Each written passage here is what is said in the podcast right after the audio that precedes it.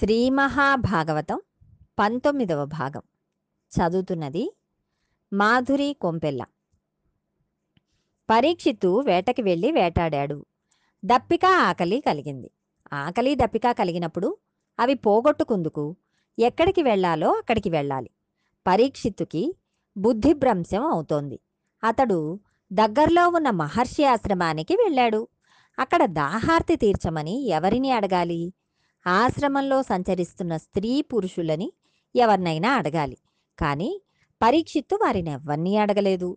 అతనిలో అహంకారం ప్రవేశించింది. నేరుగా అక్కడ తపోదీక్షలో ఉన్న శమీక మహర్షి దగ్గరకు వెళ్ళాడు. ఆయన ఎటువంటి స్థితిలో ఉన్నాడు? కదలిక లేదు. స్థాణువైపోయి ఉన్నాడు.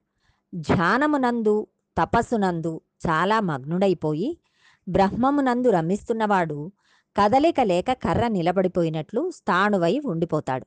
ఆయన అలా కూర్చుండి ధ్యానమగ్నుడై ఏమాత్రం కదలిక లేకుండా ఉన్నాడు. ప్రాణాయామం చేత ప్రాణమును నియంత్రించాడు. కుంభకం చేత వాయువును పూరించి ఆపు చేసేశాడు కాబట్టి వక్షస్థలం కదలదు. మనస్సు ఊపిరి మీద ఆధారపడుతుంది. అటువంటి మనస్సు ఇప్పుడు కదలడం లేదు. మనస్సు కదలకపోవడం వల్ల బుద్ధి కదలడం లేదు. బుద్ధి కదలకపోవడం వల్ల ఇంద్రియములు కదలడం లేదు. బయట విషయమును కన్ను చూడదు. చెవులు వినవు. స్పర్శేంద్రియములు బాహ్య జ్ఞానమును తెలియవు. అందుకని అలా ఉండిపోయాడు. ఆయన జాగ్రదాది మూడు అవస్థలను దాటిపోయి చివరకు తురీయమనే స్థాయికి చేరిపోయి తాను సాక్షాత్తు ఆత్మగా సాక్షీభూతుడై శరీరాన్ని చూస్తూ బ్రహ్మముగా నిలబడిపోయి ఉన్నాడు. అలా కూర్చుని బ్రహ్మముతో రమించి ఉండిపోతే ఆయన వెంట్రుకలు గోళ్ళు పెరిగిపోతున్నాయి. అవి జటలు కట్టేసి కేశ సంస్కారం లేక వ్రేళ్ళాడుతున్నాయి ఒక కృష్ణజింక చర్మమును కట్టుకుని అలా కూర్చుని ఉండిపోయాడు. వస్త్రం కూడా లేదు.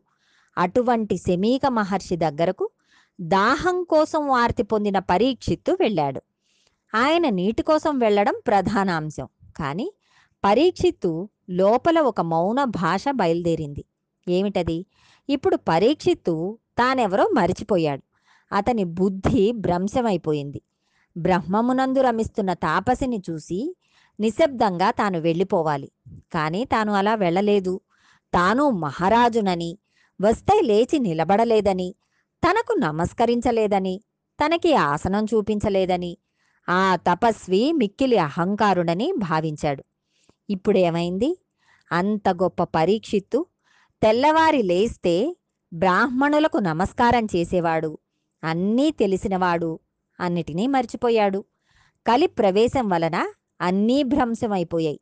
దీని వలన అతనిలో ఆగ్రహం పుట్టింది. యుక్తాయుక్త విచక్షణను కోల్పోయాడు. ఒక స్థానంలోంచి మరొక స్థానంలోకి వెళ్ళిపోతున్నాడు. ఆ మహర్షిని ఎలా అవమానించాలా అని తలంచాడు. అక్కడ సమీపంలో చచ్చిపోయి పడి ఉన్న పాము ఒకటి కనిపించింది. చచ్చిపోయిన పామైనా మెడలో వేసేసరికి చల్లగా తగులుతుంది. అప్పుడు మహర్షికి తెలివి వస్తుంది. అప్పుడు ఆయన్ని గేలి చేయవచ్చు అనుకున్నాడు. ఇప్పుడు పరీక్షితు లోపల వికృతాతి వికృతమైన ఆలోచనలు పెరిగిపోతున్నాయి. తన ధనస్సు చివరి భాగంతో మృత సర్పమును పైకి ఎత్తాడు.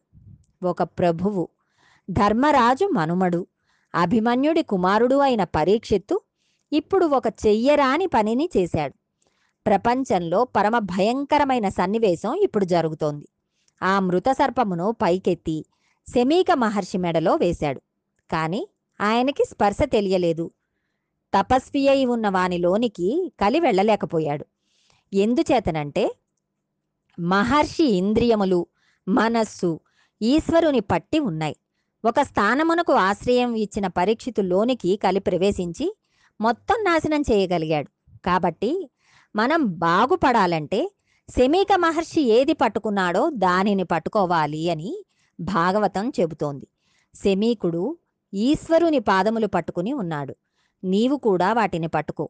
ఆ స్పర్శ ఉన్నంతకాలం కలి నీ సమీపమునకు రాలేదు.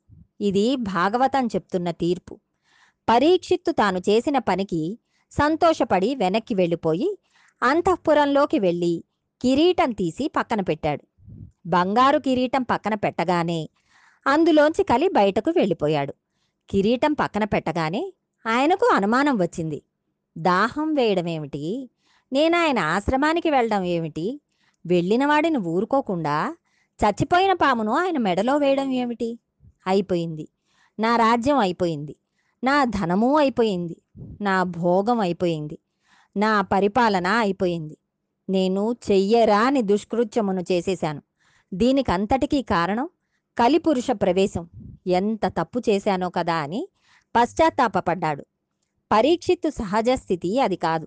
కానీ కలిపురుషుడి వలన అలా భ్రష్టుడైపోయాడు పరీక్షిత్తు మహర్షి మెడలో చచ్చిపోయిన పామును వెయ్యడం అక్కడ సమీపంలో ఉన్న మునికుమారులు చూశారు.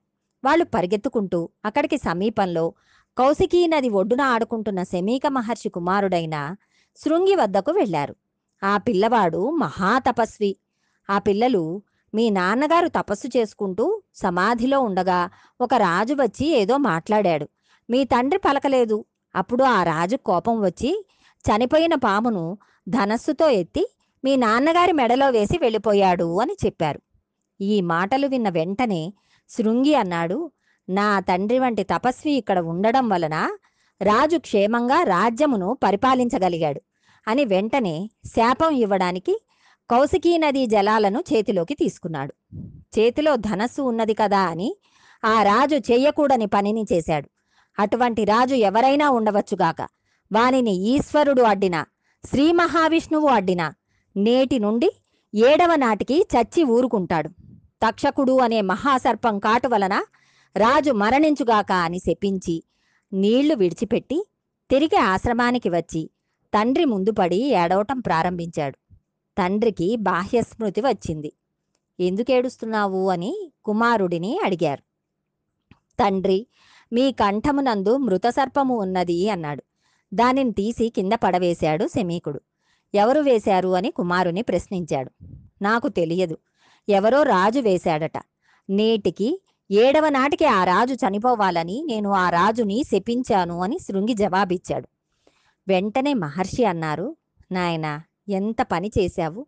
నీవు చేసిన దుష్కర్మ వలన మనకి పాపం సంప్రాప్తిస్తుంది. నీవు రాజు మరణించాలని కోరుకున్నావు. కలిపురుషుడు ప్రవేశించిన మనస్సులు అలా ఉంటాయి. అపకార్యందు కూడా ఔదార్యంతో ధర్మం మాట్లాడతాడు. అటువంటి పరిపాలకుడు ఎక్కడ వస్తాడు మనకు? సమాజం భ్రష్టు పట్టిపోతోంది. పరీక్షిత్తును కొట్టి సమాజమునందు ఇన్ని ప్రమాదములు తేవడానికే కలి ఇలా నీ చేత శాపం ఇప్పించాడు. నీవు క్రోధమునకు వసుడవు అయిపోయావు. ఎంత పొరపాటు చేశావు? అన్నాడు. ఈ వార్త పరీక్షిత్తుకి అందిపోయింది. ఇంకా నాటికి ఏడవ రోజున శరీరం విడిచిపెట్టేస్తానని ప్రాయోపవేశం చేస్తానని గంగ ఒడ్డుకు వెళ్ళి తూర్పు దిక్కుకి కొసలు ఉండేలా దర్భలు పరుచుకుని ప్రాయోపవేశం చేసి ఈశ్వరుని అందు మనస్సును నిలబెట్టాడు. గంగ ఒడ్డుకు ఎందుకు వెళ్ళాడు అంటే ఎవరైనా గంగ దగ్గరకు వచ్చి అమ్మా గంగమ్మ అని పిలిస్తే గంగమ్మ పొంగిపోయి ఆ పిలిచిన వానిని ఎంతగానో అనుగ్రహిస్తుంది. గంగలో స్నానం చేయడం ద్వారా అతడు చేసిన తప్పులన్నిటినీ తీసివేసి మోక్షాన్ని ప్రసాదించి పంపించేస్తుంది. గంగ ఒడ్డున ప్రాయోపవేశం చేశాడు. ఎవరు యాగం చేస్తే దేవతలందరూ వచ్చి కూర్చున్నారు. అటువంటి మహాపురుషుడు శాపగ్రస్తుడై ప్రాయోపవేశం చేశాడు. ఈ సన్నివేశమును చూడడానికి గౌతముడు అగస్త్యుడు విశ్వామిత్రుడు వశిష్ఠుడు మొదలైన ఋషులందరూ వచ్చారు. ఈ ఏడు రోజుల్లో తాను ఏమి చేస్తే మోక్షం పొందుతాడో చెప్పవలసినదని పరీక్షిత్తు అందర్నీ అడుగుతున్నాడు. ఇంత ధర్మము ఉన్నవాడు ఇంత అధర్మమైన పని చేసేయడమా? కలికి కొద్ది అవకాశం ఇస్తే అంత ప్రమాదమును తెచ్చేశాడు. కాలమును అతిక్రమించడం ఎవరి తరం కాదు. ఇంతటి స్థితిలో కూడా ఈశ్వర పాదములు పట్టుకున్నవాడు మాత్రం చెక్కు చెదరడం లేదు. ఆ సమయంలో అక్కడికి పదహారు సంవత్సరముల వయసు కల ఒక ఆయన వచ్చాడు. ఆయన మంచి యవ్వనంలో ఉన్నాడు. నల్లటి జుట్టు ముఖం మీద చిందరవందరగా పడిపోయి ఉంది. ఒక కౌపీనం పెట్టుకుని ఉన్నాడు. చుట్టూ చిన్నపిల్లలందరూ చేరారు. సూర్యుడు ఈ భూమండలం మీద నడుస్తున్నాడా? అన్నట్లుగా ఒకరు పిలవకపోయినా ఆవు పాలు పితికే సమయం కంటే ఎక్కువసేపు ఒకచోట నిలబడిన సుకుడు తనంత తాను నడిచి వచ్చి అక్కడ నిలబడ్డాడు. ఆయన తేజస్సు చూసి పొంగిపోయిన పరీక్షిత్తు కృష్ణ భగవానుడిని మా వంశమంతా అర్చించినందుకు నేను వెళ్ళిపోతున్న సమయంలో నాకు మార్గం చూపించడానికి గురువును పంపాడు కృష్ణ పరమాత్మ అని పొంగిపోయి అర్ఘ్యపాద్యాద్యులను ఇచ్చి శుకుడి కాళ్ళ మీద పడితే కదిలి వెళ్ళిపోవడం అలవాటున్న శుకుడు కూర్చున్నాడు.